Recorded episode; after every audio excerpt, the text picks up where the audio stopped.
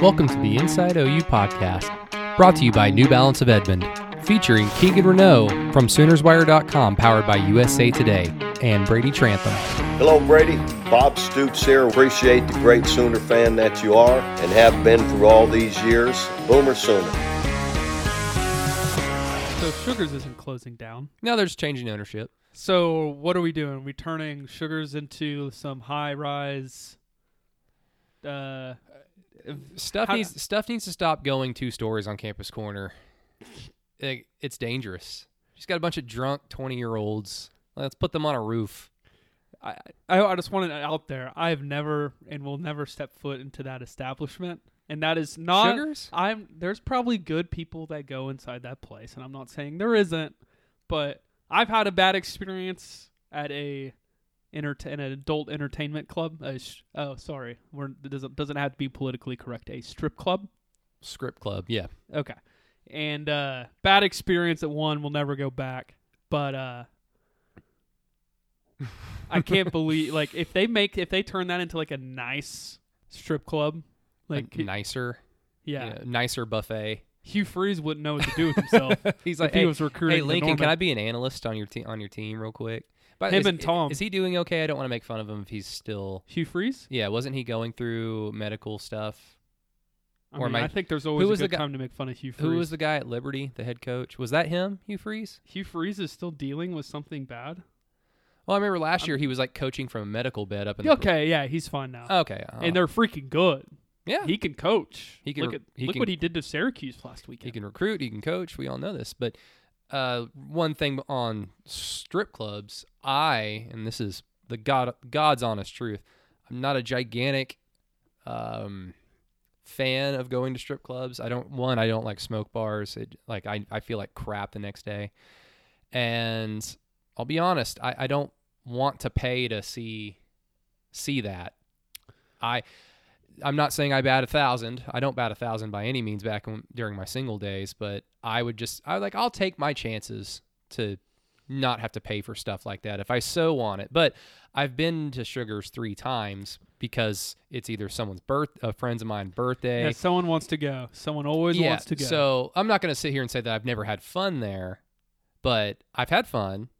A little too much fun sometimes. I've also seen some underage OU football players there. And welcome to the Inside OU podcast. I was thinking about that. What if today One of them had a Logies hat on. yeah, uh, yeah.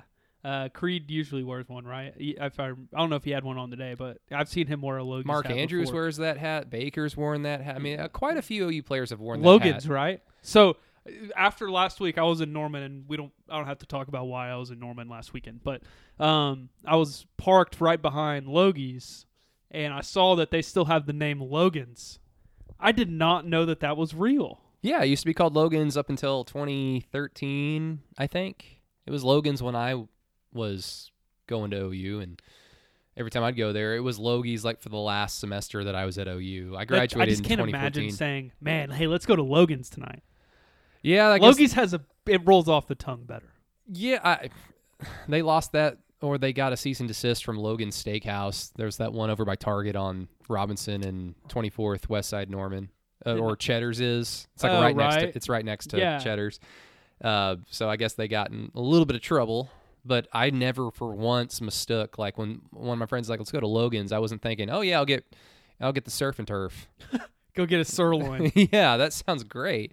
Yes, welcome to the Inside OU Podcast Tuesday edition. Uh, bye week is finally over, and we are so happy because that was about the worst Saturday of Oklahoma college football ever. In that there was no Tulsa, there was no Oklahoma State. Thanks Baylor, and obviously OU was on a bye week. Tulsa's game against uh, was it Cincinnati got postponed because Cincinnati was dealing with COVID Yeah. issues. They couldn't travel, which is a shame because Cincinnati's like a Really pretty good. pretty good group of five team. They might crack. Texas head coach Luke Fickell. There you go. That would people would hate that. Although he is from the he is from the urban tree, people may love that. hey, it didn't work the first time. Might might not work the second time. Fickell's a defensive coach though. May may be a little bit better.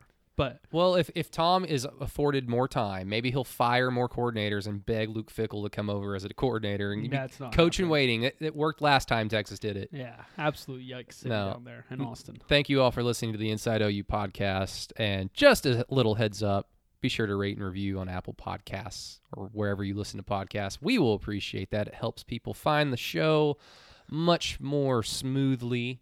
They've probably already heard it by now, but can we discuss the surprisement of a video on Saturday Oh night? yeah, yeah. Let me let me get there. Let me get there. Oh, We're, we're almost there. Um, just some worst. No, no, no, no, no. Like it's exciting. These are exciting times.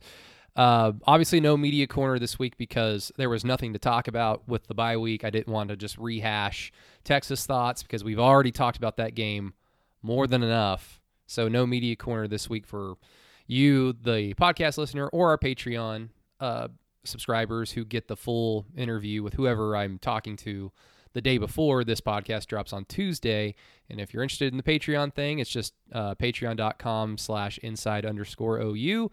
And with that, for $4 a month, you get uh, the post game show Keegan and I do after every Ho- OU game, fully unedited in terms of if we're mad, we'll cuss and it, you won't hear a bleep. It's just $4 a month for that and some other cool little content I'll add there every other day. And then $5 a month gets you all that plus Keegan's film review.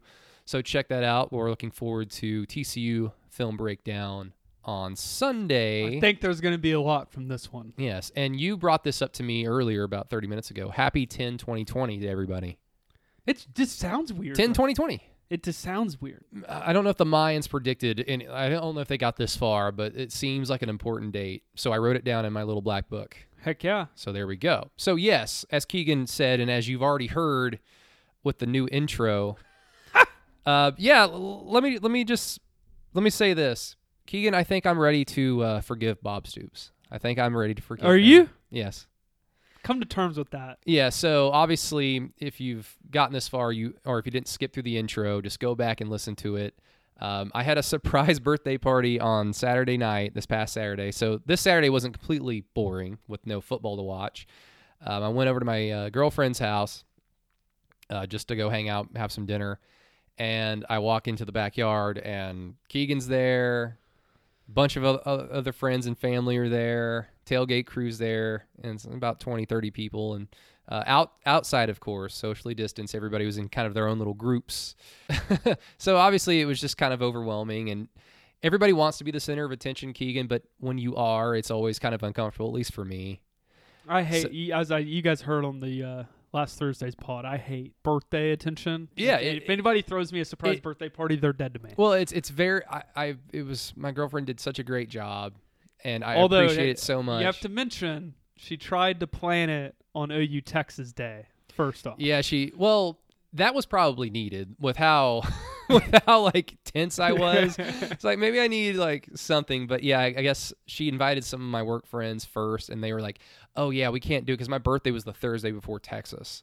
So her- obviously she was like, "Let's do it on OU Texas Day."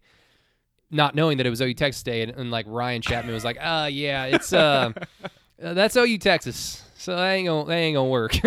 so we had we put she put it off till this past Saturday um, for my 30th birthday. Anyway, so I get there. I'm there for about five, ten minutes saying hi to everybody, saying thank you to everybody. And then I get accosted over to the center of the backyard.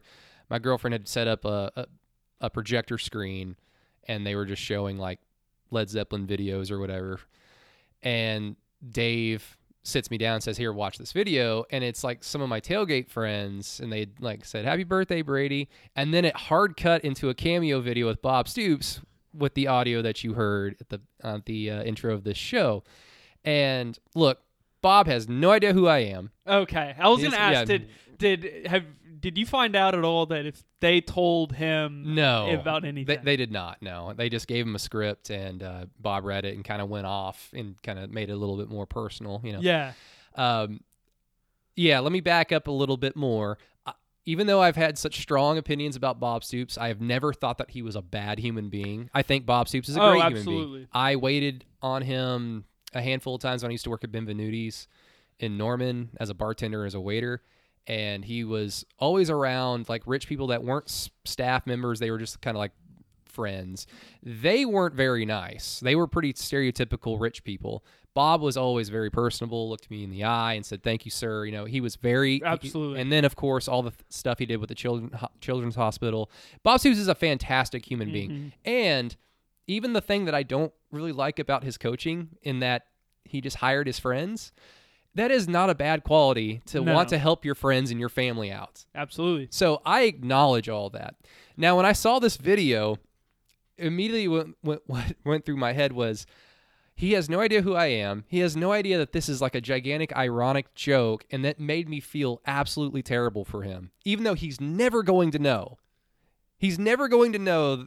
You know what's crazy? More than though, likely. is how much those guys pay attention to what's being said about them in the media and this and that. And I'm whatever. not media, Keegan. I when it You're comes to the, OU, this podcast is on the flagship network. There is, you know what I'm saying? Like, I guarantee you, and it's just like, you know, again, I asked Lincoln Riley today, you know, a joke, it, not in a jokingly fashion, talking about, hopefully, I'm not jinxing you guys because they haven't had any injury issues this year.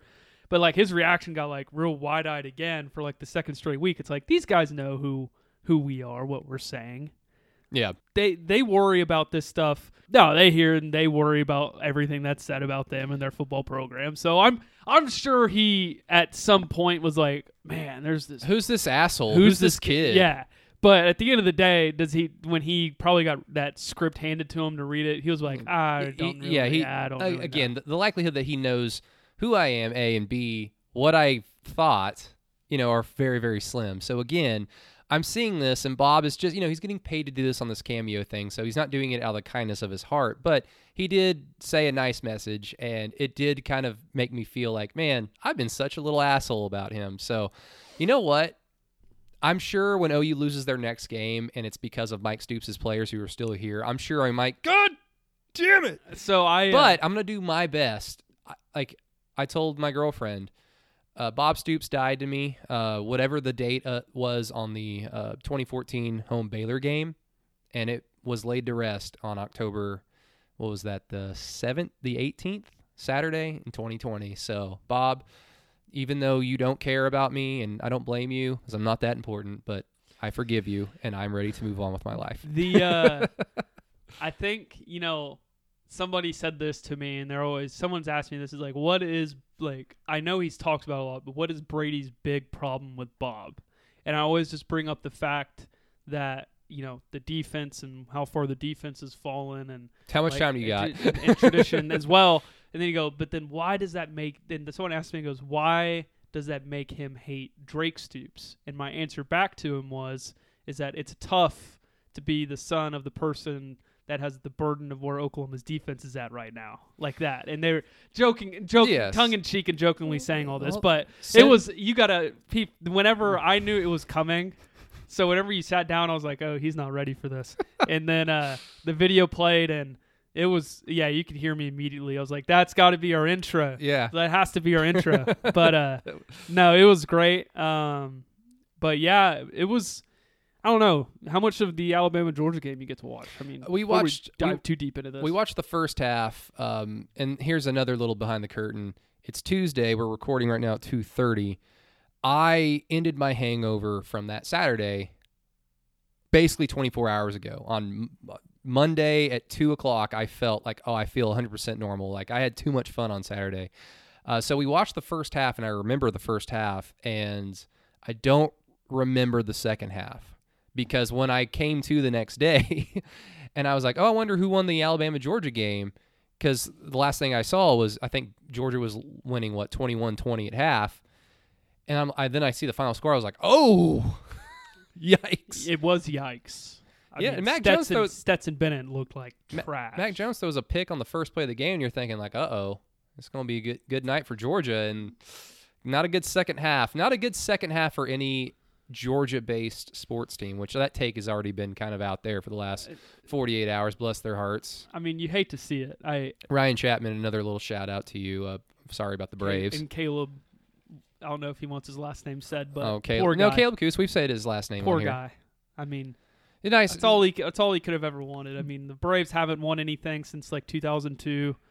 Can't catch a. f- Can't understand the rules of baseball in the outfield.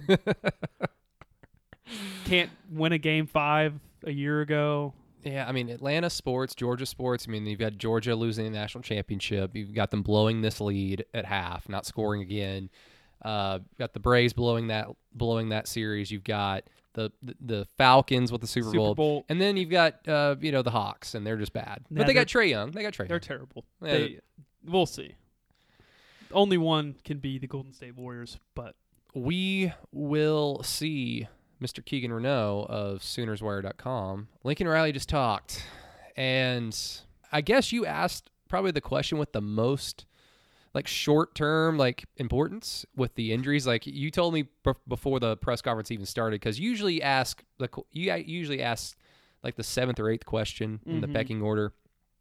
Um, and you told me like, please, someone ask about injuries before I have to do it. Please, I don't want to have to do it because unfortunately, um, some somebody who works for our um, our competitor at the franchise is not involved in any of these Zoom press conferences, but that person is always at the physical press conferences, and this person usually asks about injuries on the first question. So that's you. That was actual fear of yours, and unfortunately, you know, seven eight people down, they got to you finally, and you had to ask Lincoln about injuries. the, the bye week I think came at a good time for those guys. There's your injury update. and so what does that what does that even mean? So you're talking about Seth McGowan who missed the Texas game, and I remember even like the rumors, the reports, nothing official about Seth McGowan being out for Texas was it was a minor injury. So my brain kind of told me he'll miss Texas and be back, you know, after the he was week. actually cleared and he was there. player. Yeah, he could have played Saturday if Oklahoma felt that he was ready to play or you know, he obviously missed practice for much of the week last week and he was on the travel roster as well as he had been cleared to play on Saturday. So, yeah, it was, you know, one of those things as I my question for this week, and I think I actually got asked, was about the defensive line, and I wanted to write a kind of a game week story on that heading into the TCU game. But yeah, kind of two weeks in a row, I got left with the burden of needing the person, the, the Well- person that needing to ask that question. You did have your uh, question kind of indirectly answered a few like 20 minutes later because I think you had mentioned Isaiah Thomas was a guy that got nicked up, and Mike Houck uh, mentioned that one of the players that will be available tomorrow for defensive availability is a, is Isaiah Thomas, and I can't imagine why they would have an injured player talk to the media. And I don't know if we talked. Yeah, I think I may have told you last week. Um, don't want to get into specifics, but the fact that Austin Stogner was available today is also extremely important because I there was some concern he could have missed up to two games after the Texas game for an injury. So Concussion? I mean, head injury? Because, I mean, maybe. I'm just guessing. yeah, I I don't know. When, when he Um, got upended, I thought he was going to leave the game. Yeah, it's kind of like the McGowan thing. It was it's pretty easy to draw conclusions there to what's happening, but Jeremiah Hall obviously was hurt in that game as well. Isaiah Thomas was. You have McGowan, um, and then we got a I don't know. And Braden Willis has been hurt since he, he and he's week to, week to week. What whoever knows what that means. Lincoln told you that you know uh, Braden got hurt against Kansas State, which he may very well have, but he played against Iowa State. Iowa State's when he got the wind knocked out of him, and he, I haven't seen him since. It was like near the boundary. He got hit right in the chest, and he just kind of got up gingerly. No, he didn't play against Iowa State. Are you sure? hmm He played. swore. So Kansas State is when he hurt his hip, and then he was tweeting again because he had to miss the Missouri State game. Played Kansas State, and then was tweeting during the Iowa State game because remember he sent out the you fans or such fair weather fans or something. He sent a tweet out during the fourth quarter of the game and ended up deleting it probably quickly because of what was going to come.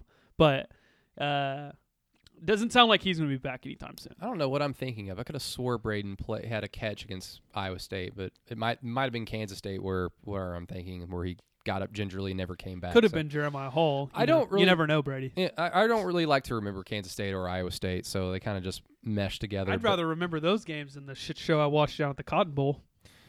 Yeah, fortunately, we don't have to talk about that anymore. I hope. Hopefully, I mean, I'm all for OU getting into the Big 12 championship this year. I, I would prefer if it's not OU in Texas again. We don't need to see that crap. It, yeah, th- it would take a long shot. I need to do the post on the uh, how Oklahoma makes it to the Big 12 championship game because it is a long, confusing s- scenario. Yeah, and it's weird because OU's only played four games thus far, but Mhm. this is around like this is around that time where you need to start thinking about scenarios of like, okay, how does OU get into the Big 12 championship? And not to get too far ahead of ourselves, OU I don't think is anywhere near a conference title attending team whatsoever just because of the inconsistencies across the board, but they certainly have the talent. And if the talent plays according to its talent level, then they are the best team in the Big 12. We'll just see against TCU this weekend in Fort Worth, 11 a.m. kickoff, if they're putting the pieces together properly and progressing at the state that you want them to. Basically, just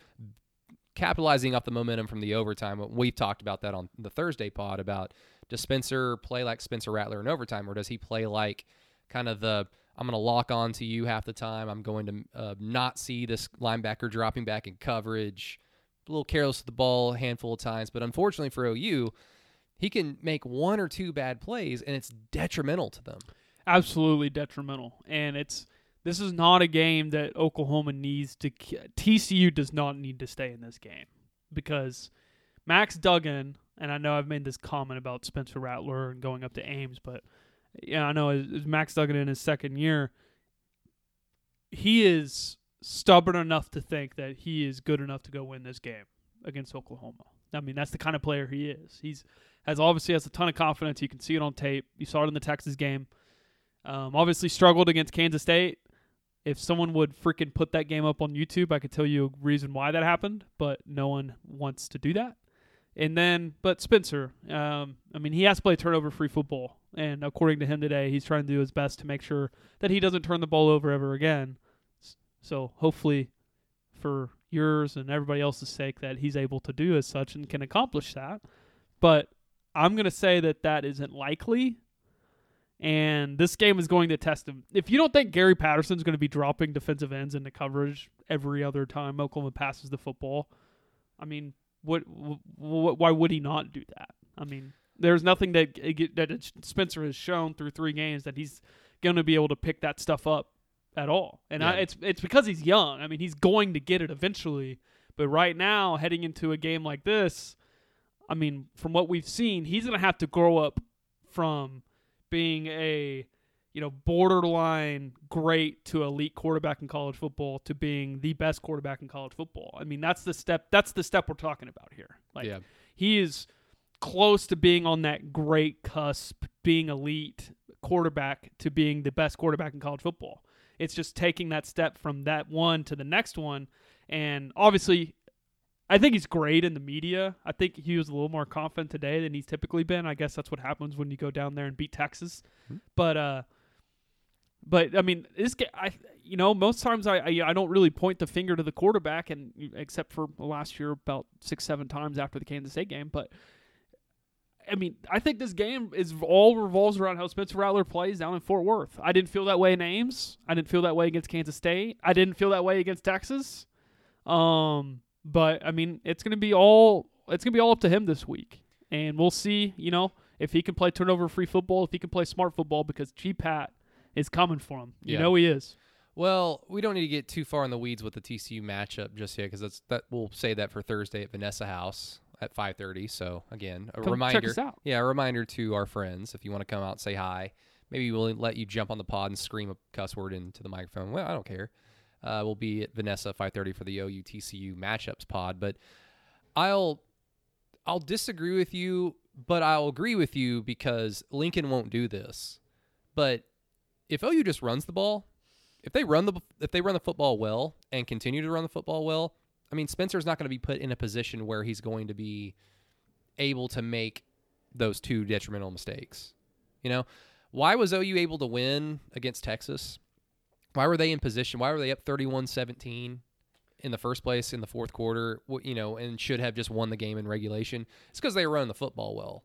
Why did they lose those games against Iowa State and Kansas State? For a multitude of reasons, some of them defensively, of course, but Spencer was put into a position that he's basically not ready for. And that that's not a criticism. That's just he was making his second and third start of his college career. He was put in a position – basically because his defense let him down and because they couldn't run the football. So if they can run the football on on Saturday relatively well, getting Seth McGowan back, uh, getting T.J. Pledger going off of that momentum, and then of course, like you said on Thursday, adding Chris Murray to the fold on the offensive line, and if the offensive line is able to continue their play from Texas on, they'll they'll be able to run the football, and that'll that will be Spencer Rattler's best friend, not Austin Stogner, not Theo Wease, but being able to run the damn ball. I think that yes, but to your point, and I you've heard me say this a lot in the last two weeks. Why can they not run the football without having two tight ends on the line of scrimmage? You heard me ask the question to Austin Stogner today. Guess what do you think I've found on tape the last two weeks? He doesn't block that well as being an inline tight end. And um, I don't get why Oklahoma didn't get him away from Joseph Ossai. Because if you look at the end of the game, there was running holes perfectly fine for the running backs to run through. And then number 18 is matched up against number 46, and number 46 a really good football player. Yeah. And uh, he was able to knock Austin Stogner off the ball a little bit. So, but they still haven't been able to run the football whenever they're not, you know, in a two tight end set, really, or if they have an H back in the backfield and then a tight end on the line of scrimmage. I mean, it's just weird. And does Chris Murray alleviate that? When as the year progresses, can Oklahoma run the football better with Chris Murray in there out of 10 personnel or just 11 personnel with one tight end on the field? Um, or if they have two tight ends, they're both lined up out wide, which they've shown they will, they will do that. Yeah. Um, just the whole running the football thing this year has been so weird. I mean, you just Yeah, how You- much of it is the offensive line? How much of it is the experienced running backs? How much of it is not having Rhamondre Stevenson or Kennedy Brooks in the fold? Like the does Kennedy Brooks mask a lot of these problems? I don't think. Now I don't that- think Kennedy Now does. this goes into a prior argument about seven months ago, but um, I mean, I truly feel as if like the offensive line's inconsistency has provided problems for the running backs and their trust in their eyes. Now, I pointed out a couple times in the Texas game where Marcus Major missed a huge cutback lane.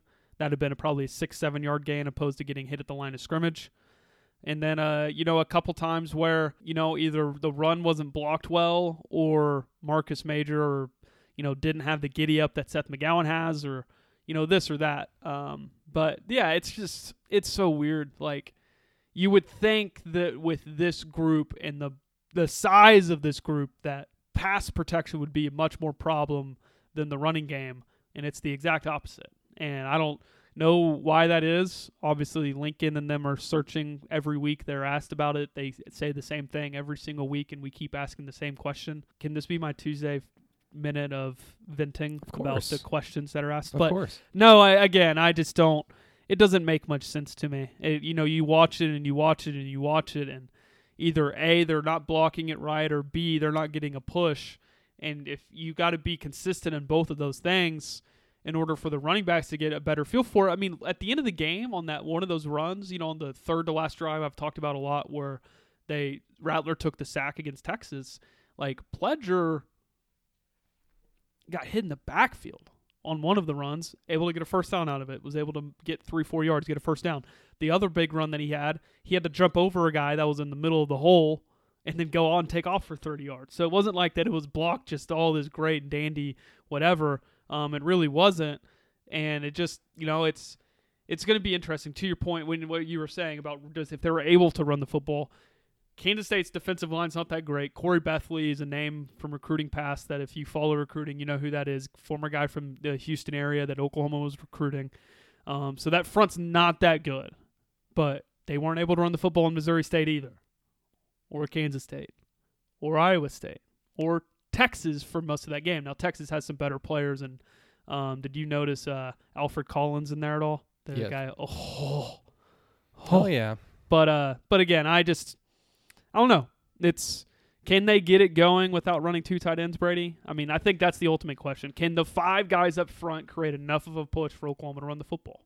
Well, Bill Bedenbaugh, it's not like we haven't seen a situation where he makes one one person a one player change and it drastically improves the offensive line.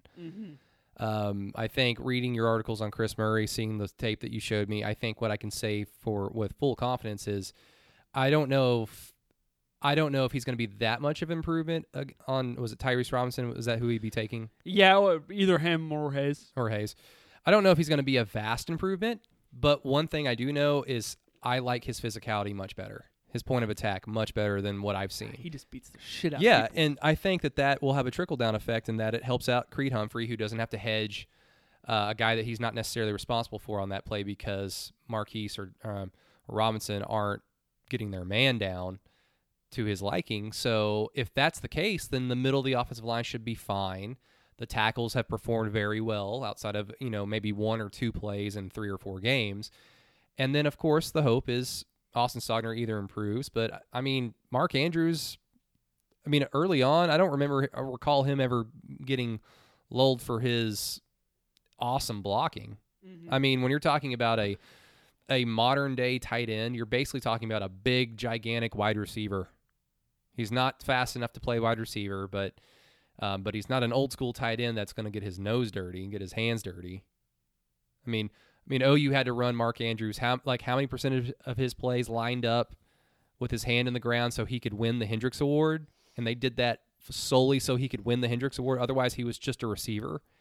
Yeah. So like, yeah, I'm not looking for Austin Stogner to be a, a an amazing blocker. I, I would hope he is because of his size, but um, we'll see. We'll see. Are you expecting Chris Murray to, to start? I mean, because I'm not. Because if, if No. Swenson's still rolling out there four games in this season to start over Anton Harrison, then I'm not going to expect to see Chris Murray on the first drive unless he is that much better. No, he won't. I mean, I think they did so much better in pass protection against Texas in the second half. And again, you've heard me say this. I think it, a lot of the credit goes to what Bill Bedenbaugh because they were picking up a bunch of blitzes really well, and it seems like they were really well coached in that aspect of it.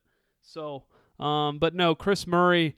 I think he. This is a guy that you know. You got TCU, you have Texas Tech, and I believe Kansas, and then a bye, and then Oklahoma State, if I know the schedule right that Bedlam game, if he's not, I'd be shocked if he's not starting by that game. Yeah, I mean, and again, you're going to have all the suspended players back if they allegedly. if they are able to return. I mean, Lincoln said on Monday on the Big 12 conference call that there's nothing's changed. Think he started his book yet? I hope so. I'd read it. I haven't read the one that just came out that is a biography, not an autobiography, or not a an, an endorsed copy. I thought that was weird. I mean, that happened with Nick Saban like a six, seven years ago. Like someone wrote a biography about him, and then he had this whole like he got up to the podium like for a press conference, and then someone asked him about it, and he just went off on it. He's like, I just don't get why uh, we're gonna allow people to write books when you're, they're asking for your good graces and you don't give it to them, and like I like I don't see like what how it's even allowed or how it's official. And it's just like you know he's a control freak, Nick Saban. But that's one probably mean, reason why he's so He has won a national championship though. He's won a few. He's won quite a few. and look, I'm a Dolphins fan, so I shouldn't like Nick Saban, yeah. but damn it, do I respect that man. Oh I, yeah. I cannot hate on him. I just can't. Now he's got to beat the shit out, he beat the shit out of us in the Orange Bowl a few years ago. I'm just like I, he's good. He's so good. He, I mean, they have a systemic issue in that secondary though. It is bad to the bone. Their linebackers aren't very good in coverage either. No, their defense isn't very good. I mean, their defense is just SEC classic great defense. So they're prepared to, to fight against classic Georgia, who's going to line up and just try to run I formation, or classic Auburn, who's just going to line up in I formation, or classic LSU, who's just going to line up in I formation. So- they are definitely one of those teams that if you ask Desmond Howard, he just goes, "Hey, they just need they need to have some more time recruiting. They can't recruit to their system needed to stop these offenses." Um, unfortunately, there's an element of truth to that. Will Desmond Howard actually say that?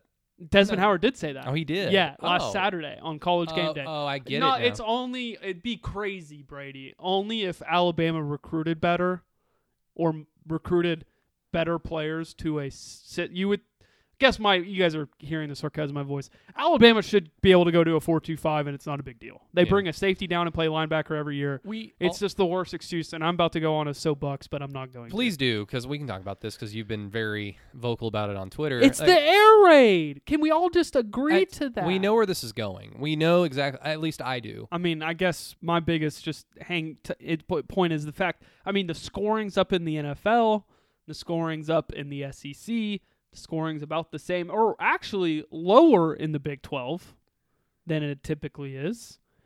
It's like holy shit, people! It's like all these people that watch these games. We've been saying it for years. I'm, I'm, t- I mean, I'm obviously, I'm 24 now. Wow, about screwed that up.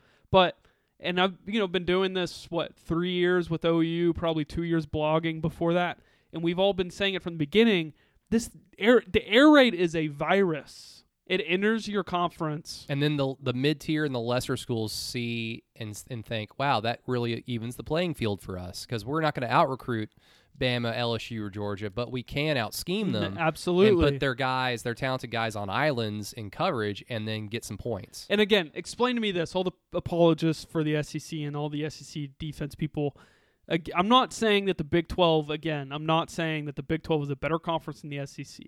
It's just a tiresome conversation whenever you talk about bad defenses. Okay, Ole Miss goes and puts up 48 on Alabama. Guess how many points they scored on the road at, at, at Arkansas? How much? I believe like 14, and that's it. I don't have it off the top of my head, but they didn't score jack against a Arkansas defense. And by the way, have you seen the story on this Hudson Clark kid No. from Arkansas, defensive back, um, white defensive back? That I get probably why it got so such a big oh story. Oh my God, Miley Cyrus is working on a Metallica covers album. Oh God, continue. Um, by the way, I thought the little cover she did on the other song that popped up on Twitter wasn't bad. She's talented. But uh, again, I, I just have a real issue and continue to to hear all of this excuses, this and that, whatever. Okay, guess what? You want to go stop the air raid? Just stop worrying about it. I think that's what I like. The thing with Iowa State again, no one wants to play Jon Heacock's defense in the SEC. It's not physical. It's not aggressive. But it's freaking discipline, assignment sound. We're gonna hit you in the mouth whenever we can. Um, no one wants to play that of defense. Now, granted, you don't need to play that defense. You just like look. I'm not saying Oklahoma is the perfect example. I think Grinch has a the right system. Grinch is gonna going to get Oklahoma to a place where it needs to be. It's air raid defense, is what it is. Yeah, and but again, at the same point, like look at what Georgia did in the second half against Oklahoma. They just said, "All right, um, I forgot what his name was. We're gonna line you right up over Drew Samia, seventy-five on Oklahoma's offensive line, and we want you to run over his ass every single time." Again, that stuff it work. I mean, the, people just get so they overthink this. Oh, we're gonna get you know a double move here on the backside is gonna get us beat. We've got to have safety help. Um, we got to be able to have gap integrity on this pass rush, or this guy gets out of the lane, he's gonna smoke us. It's like yes, those things are important, Yeah. but the most important thing is stopping the football. And if you have really good players like Alabama has, You should be should- able to. You should be able to, no matter what. And that's again, I, I feel like if people would just come, if Saban would just come out and say, "Man, I we have a tough time dealing with the raid." I mean, Oklahoma, I think runs a power raid, and I, people have heard me say that it's a little bit different. Um, it's probably as complex as any of them. I mean, look at what Leach is doing. He's throwing freaking five yard outs, and does that mean Florida needs? Does that mean Florida needs to run the Gatorade? that was a good one. That was a good one. No. But that's I mean that's all it is. I'm just I'm past the point of waking up and turning on TV. And I'm not saying I'm going to stop watching college football. I'm not going down that road at all. But my whole point is is that it's so tiring continuing to hear these guys try to shove this idea down people's throats that this is just bad defense. Like no it isn't. It's it's not. I mean, defense can be played at a high level against these offenses. We have seen it. It just takes you guys just saying "f you," we don't care about your offense. We're gonna go play defense. We're gonna do it our way. You think Chris Klieman and Kansas State do anything that's significant, significant, significantly complex? Holy crap! no, they don't. They just line up in a four-two-five, sometimes in a dime package in a four-one-six, and they just get after it. Wyatt Hubert just gets after it for four quarters. By the way, love watching that guy play football. I know you were a little low on him whenever Oklahoma played, but damn, he's good. No, he's he's good. I just I thought it was just the one name people knew from Kansas State, so that's why anybody would talk about like, oh yeah, Kansas State, that guy. And it's like, well, I mean, sure, but not one guy's going to beat OU. I mean, it, it just took a third string, fourth string cornerback to uh, beat OU. Apparently, no. For Alabama, I think you I think you just need to be aware that gone are the days where you're shutting guys out or you're you're dominating them like cuz like what they win 41 20 42 25. 42 tw- no they didn't score at all georgia didn't score at all. I thought it was tw- maybe 24, 25. that's a dominant win now when you watch it start to finish you you will have a better understanding that no it, it was actually a little bit closer and then alabama took it away in the second half overall a dominant performance by alabama for winning an entire half but you can say the same thing about a handful of ou games in the late 2000s the year 2010s where you watch the entire game OU has dominated this opponent start to finish, but the fourth quarter they gave up like 17 points because the scrubs were out there, because the opponent was still playing at a high level and OU was just kind of coasting. And when your defense is out there for over 100 snaps, you know, fatigue will set in no matter how well conditioned you are. So it's this is just natural. It's a natural thing. The air raid is going to you you are not going to shut out your opponent or hold them to 10 or 13 or 17 points a game anymore. Like you're just not going to. No, it's. I mean, there's it's nothing wrong with that. Yeah, and it's like even in the NFL, like all these NFL fans are talking about the defenses in the NFL, and it's like, guys, we've seen this. Football games can be won, forty to thirty. It can happen. It's okay. Everything's gonna be okay. You guys got those guys are really good It- athletes it, still. It might be a tough journey to get there. You know, you might lose like a few years off your life expectancy if you're, you know, rooting for the team that ultimately wins that game. yeah, Uh, I mean, just OU in conference since you know since Lincoln's been here, it's been a fucking circus. It, it five years has felt like fifty years at this point, Yeah. and uh, it just depends on how you look at it. OU, Alabama, you know, whatever we were talking about, they win the vast majority of their games. mm, We're talking about a five or a ten, even a twenty-year span.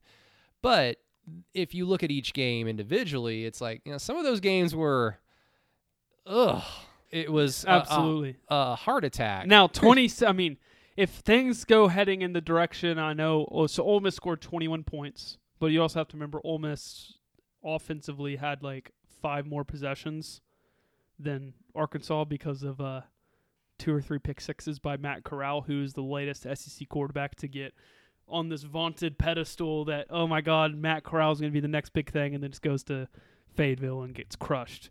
Um, What was that Bo Nix? Was he the original holder of that? Bo Nix is up there, and then Bo Nix um, is great value. Sam Ehlinger, He's bad. He's really bad. but he was an Um, Auburn fan. Keegan. And then Co- KJ Costello was after beating LSU was put on this pedestal. I, I will say for Mississippi State, you know, we talk about how everybody has the disadvantage of COVID, so don't use it as an excuse. But I, I would say that one school that could have used a spring and a summer and a normal fall camp to implement a brand new system like the air Sure. raid, it, uh, Mississippi State, KJ Costello probably screwed more than most programs across the country. I mean, he's looked like Dog crap. Yeah, terrible though. And A and M gave them so many opportunities to win that game, and it was just bad quarterback play. oh, for sure. And uh but yeah, no, just to wrap this all up, it's just a tire. I mean, you see it every time you turn on, you know, I'm not saying it's all ESPN because it's not. I mean, you go to any major college football writer or whatever, they're talking about the bad defense that's in the SEC. Okay, then why can't why why again, and this is me definitely, you know, s- screaming at cloud guy whatever that is. It's like why was it called just Big 12 defenses are bad and then now that the SEC defenses are there, they've got to recruit better players, you got to make excuses for COVID. Well, no, well the offenses are having the same issues. And then um as well as the guys just don't look like they're committed to play. That was by the way, love me some Kirk Herbstreit. I still think he's one of the best to do it. Yeah. Um, but he's the one that he pulled the. The guys don't look like they're committed this year in the SEC. Well, It's like, I, I guess I'd say first of all, again, we just I just said it like don't use it as a, an excuse, but it's so hard to like really look at this year as a normal year. I mean, I mean, Nick Benito told you guys before the bye week, like, yeah, we know what's at stake. We know we can't really do, we can't really go anywhere. So it's what are these players' mindsets? Like, they don't get to have the normalcy of college life. They don't get to go let off some steam by going out, hanging out with their friends at a bar or a restaurant or whatever. I mean, that adds up. I mean, just look at the, the NBA bubble. There's a reason why, and I just heard this on the Zach Lowe podcast. I had actually forgotten about this whole thing. There's a reason why the NBA didn't test for pot in the bubble because they understood if we're basically going to imprison our players in, in one location for three months, especially if they keep going in the playoffs, we got to give up some things. We- We're not going to like. We'll let you have some the. NBA, the NBA, did, I, so they're not on board with the MLB and NFL. with what in terms of The, what they, the MLB and NFL don't test for marijuana. the NBA still does. NBA does. Yeah. NFL, I thought the NFL still does. I don't think they do Anymore. anymore. Well, their collective the collective bargaining agreement is coming up for the NBA. So yeah, probably, that'll be off the. that's that is definitely going. to I mean, because the NBA, like their players union gets shit done, unlike the NFL or Major League Baseball. We want. I don't want to have a conversation about my my my PA group, but uh, I mean, like all those little things will add up, and Absolutely. it's like some things are going to look weird, especially if let, let's say next season is completely normal. Fans are in the stands. We've got a vaccine. We're able to go back to normal life. Uh, teams have had spring, summer, and fall, and then Alabama just goes back to their usual kick-ass self. Then it's like, yeah, you can look back then and say, mm, not a, not a, it's an outlier of a season. I'm not going to use that as a sample. Sure. Yeah, it can be, you know, one of two ways. It can be where, okay, wow, this is actually really fun football. Like, did you ever, okay, I'm asking the wrong person. How, is there not joy in watching a 41-24, which was what the final score in Alabama Georgia game? Yeah, the off defense gave up a couple. They made a couple bad mistakes. They made a couple bad plays. But I think better, DeVonta Smith is just mossing people the entire time. Like how how do you not find as much joy in that than watching a 96 football game between the number 1 and number 2 team in the country? I mean, eh, so many so many things go into like whenever because saying that that was a great football game is so Like uh the game Saturday or the nine to six game? well. Just just saying that was such a great game, like any game, because I remember people still think that the 08 OU Texas game was the best OU Texas game of all time, and it was incredibly entertaining. 45-35, number one versus number five. Colt McCoy, Sam Bradford, OU's offense, Texas defense. There were stars all over the place, NFL players all over the place. Bob Stoops, Mack Brown, like you name it. It had everything that makes OU Texas great, and it's great if you're a Texas fan. It's it's entertaining and great if you're a casual football watcher and you're watching that game. But to me, it's just like, uh, OU gave up 45 points. I like it. It gets to a point where okay, this this has turned into a video game. This is not a great football game. I guess to me, it's like 31-24 is a great football game. Like there's enough scoring, there's enough big plays. There's also a lot of great defensive playing, defensive stops. Like I kind of like t- last year's OU team was kind of fun to me because a lot of those games went that way. Yeah, there was some good offensive plays. There was some really good defensive plays. Now, a lot of that was awful decision Yeah, making. a lot of that was spurned on by some inability on offense. But, you know, Some. so again, there are so many factors, God, and it's, just say it.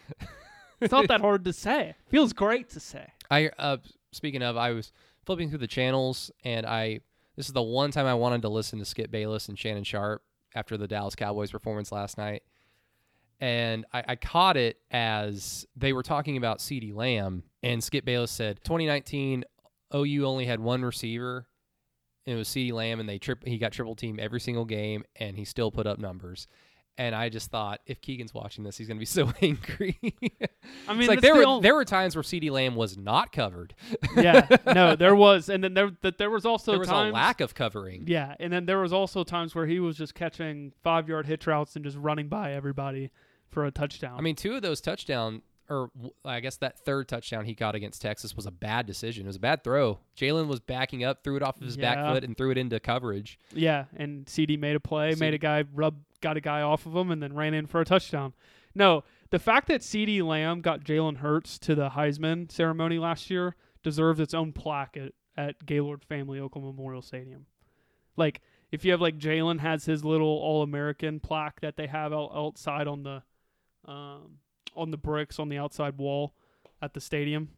Under under when it says Jalen with all of his All American or Heisman runner up one, it should have a little credit CeeDee Lamb next to it. No, it's, I, a, it's, it- a, it's a team sport, Keegan. I mean, but the guy's stats was so inflated because he was throwing these little hitch and out routes, and CeeDee was just running by everybody. But that's not here. It's not. It is a not a bye week. That would have been a great bye week rant. I actually was curious. You heard a little bit today about Woody Washington. I know we'll get more into the TCU game on Thursday. Yeah, I think he's one of the players you're talking to tomorrow, right? I could be wrong. I didn't. I could have swore it, he said Woody Washington, Isaiah Thomas. After the wrong. after the last question, I was kind of done, which we haven't discussed that yet. but uh, nah, we don't need to either. But no, I I'm at a uh, an interesting place, and I want you to get I want to get your perspective on this. Are we past the point where everybody's getting eligibility back, play everybody, they play this, play that. Oh, Like- he doesn't have any COVID issues as of right now. Yeah, uh, yeah. And my my question and my Mm. perspective on this is is like do you how long do you let this go? Because if TCU is smart, they're just going to line up a fullback on the right side of the field or whichever one Bookie Radley Hiles is lined up on, and they're just going to run QB power that way. If they're going to run a pass play, they're going to try to get Patrick Fields in man on man, and if if they if they get that matchup, they're just going to throw it to that guy. I mean, that there is only two more. There is, I think Bookie was fine against Texas for the most part, but He wasn't targeted that much. mu- no, not as much as he should Not have. as yeah, not as much as I would if I'm in Texas. But yeah, I'm not and, uh, I can go in on Tom Herman still about that game, but uh, but again, how long do you let this go on? And I know I'm. I want to ask. somebody is going to ask that question, especially if this persists. if you get for- another situation where it's warranted, I think you should ask. I don't know. I think I've already ruffled the feathers a little bit more than I probably should have. You're the media. You're supposed to ruffle the feathers, Keegan. People were people were They're mad not- that people were mad that we didn't ask about the suspended players today. Look at what precedent I we set. Well, I mean, he got asked about it on Monday, I know people are ridiculous. but uh, um, no. Let me remind everybody that I have forgiven Bob Stoops. Um, you know, Mike's players, yeah, they, they are what they are. I, I, I truly think, you know, going back to the whole can't make an excuse because of COVID, but let's make an excuse. I truly think that there is something to be said about all these young players that we're clamoring for either more playing time or for them to see the field. Mm-hmm. I think not having an off season probably affects that more than fans would want fans would want more than the media would want because Tre Brown, Patrick Fields, like they have their deficiencies. Bookie has his deficiency, sure, but they're at least physically ready for this game. I don't know if Josh Eaton is. I don't even know if Woody Washington is uh, for a for the majority of the game. I can watch. I you can watch two snaps from Joshua Eaton against Texas, and you can know he's not ready. yes. I think that was a Not to say that he doesn't have a higher ceiling than whoever else. Not to say that Woody Washington isn't going to be a better corner than than uh, Tre Brown or I anything thought. like I mean, that. Woody. The conversation with Woody Washington is moot to me. He's he's your starting corner. He's also had a year under yeah his belt. yeah. He he's your starting cornerback. Yeah. It's just it's the the other two positions. How long does this persist? I mean, because you do have a Big Twelve championship streak riding on this year, whether it has an asterisk next to it or not. Yeah. I mean, Well, how much of this is spurned on by at this point in his career? He could he could turn the corner at, at some point, but at this point in his career, Jeremiah Criddell is somewhat of a bust sure. in terms of the hype he got around uh, during his recruitment, his commitment, and it's like this is a step in the right direction for OU defensively, and he just hasn't been able to be on the field at that position. Now he's a second year guy. He was with Woody Washington, correct? Yeah. So I mean, he has time, but again, Yes, I'm not saying he's a bust overall. Yeah. just- at this point, we he, his contributions have been on special teams. yeah. Well, he made a, he was a good in coverage one time last week against Texas when he got an opportunity. Now I just don't know. Again, like it's kind of the thing I was saying is like, how long does this persist? How long until Jeremiah Criddell is splitting snaps with Bookie? Because those two guys play the most snaps. Um, my theory is that Josh Eaton got playing time on Saturday against Texas just so Oklahoma can save freshman play in their system. But that's uh, here nor there. That's I think that was Damage control, damage yeah, control. I- yeah, that's what I think that Game was. is relatively in hand. Throw him out there. Yeah, and uh, so again, I just I don't know if they have an answer. I don't know if it's Tre Norwood for Patrick Fields. I don't know if it's Jeremiah Criddell for Bookie Radley Hiles. It's not Tre Norwood either because what No. you said about Bookie, if I see Tre Norwood out there, I'm like, all right, if he lines up closer to the line of scrimmage, run it his way because now he's he not played physical. well against Texas. he plays well in coverage. Like he's he's a step above Tre Brown in terms of his coverage because originally he was a cornerback. Mm-hmm. I have no problem with him necessarily in coverage, but he is not a very physical player, and a lot of it has to stem from the fact that I am I am bigger than him. He's one of the few players I've ever interviewed, and I am not only taller than him, but I am bigger than him. I'm 178 You never pounds. interviewed Bookie, did you?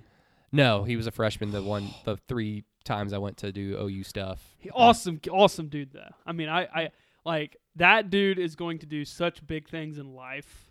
Like that's what I I get the hate for him. I I understand it. This is big. This is professional football in the state of Oklahoma. I completely get it. But again, I he and Patrick Fields to his Pat Fields to a certain extent. Like both those guys are going to be doing a hell of a lot more than I ever I'm ever going to do in my life. Like those dudes are awesome human beings. Granted, result as Alex Grinch will always come back to. He'll say all that stuff and then we'll immediately come back and I'm just gonna say it here. It's a results oriented business. I mean, you got to get the job done. If you Yeah. can't, if you can't get, the, if you can't get the job done, we got to find someone that can. And how long do you have to fail at your job before you get replaced? Well, I mean, what did Grinch tell you guys last week?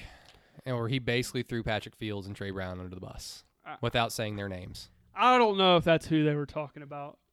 I think I have You- another. I have another player in Well, mind. ag- again, like you and I watched the Iowa State game together, and what did I continuously say when Patrick Fields would get a ball thrown to him and he wouldn't catch it? Like, dude, that's a captain.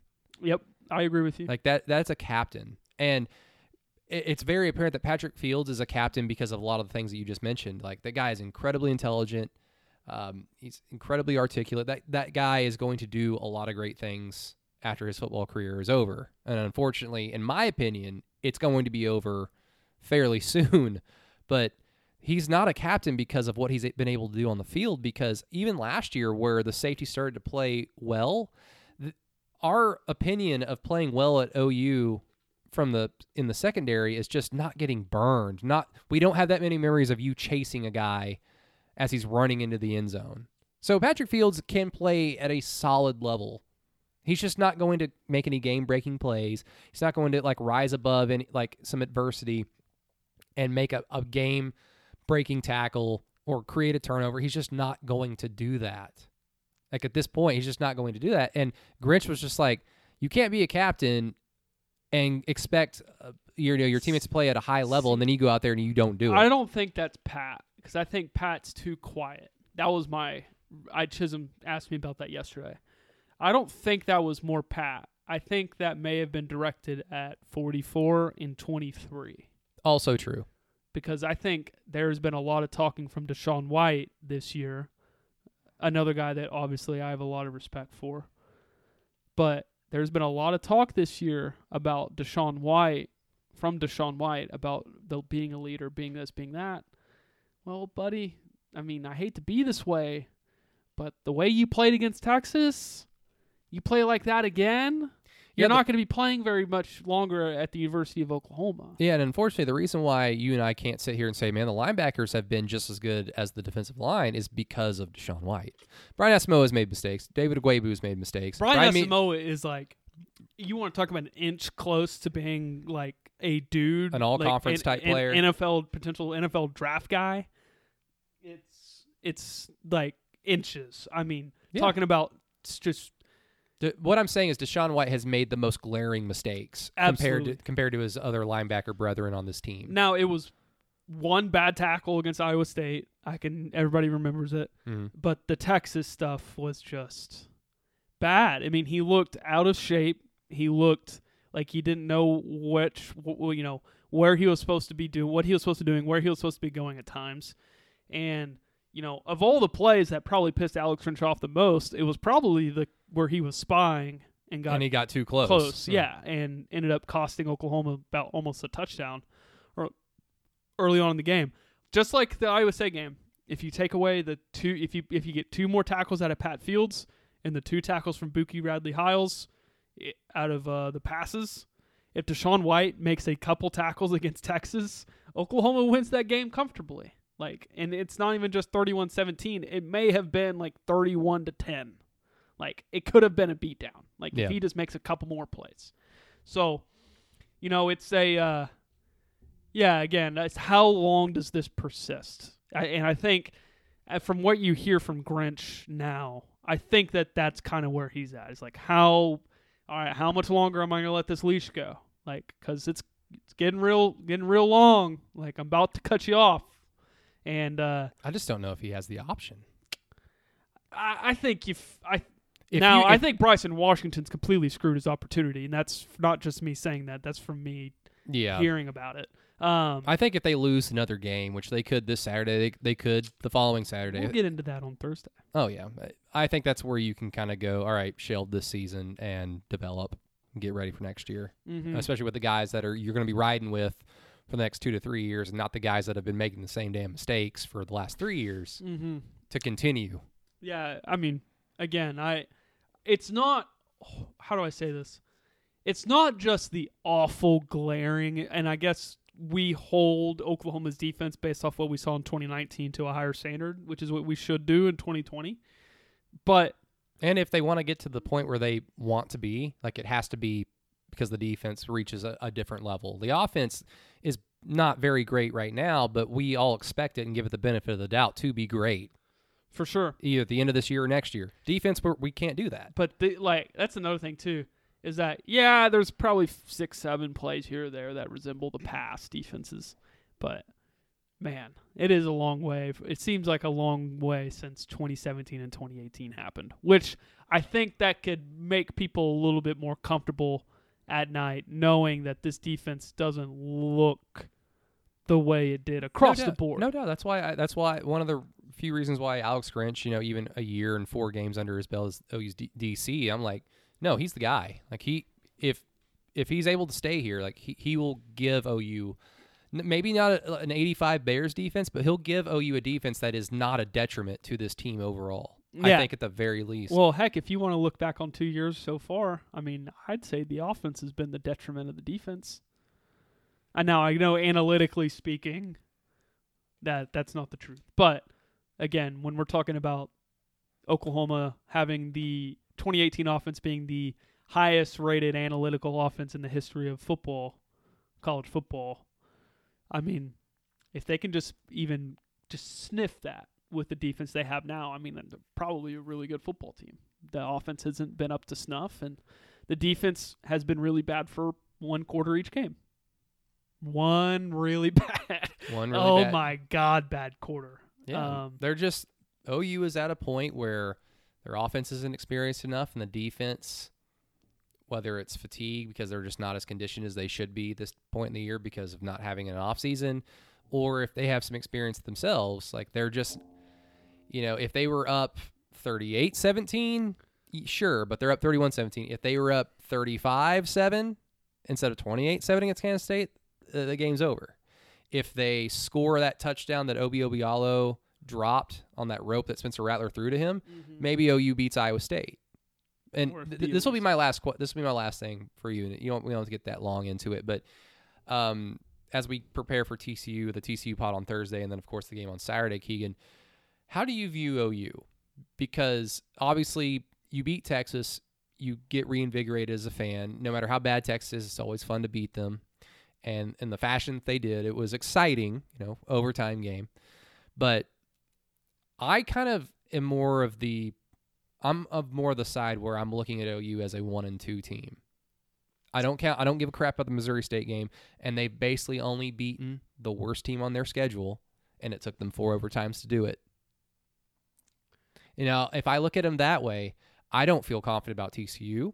I don't feel even confident about Texas Tech, who should have beaten Texas.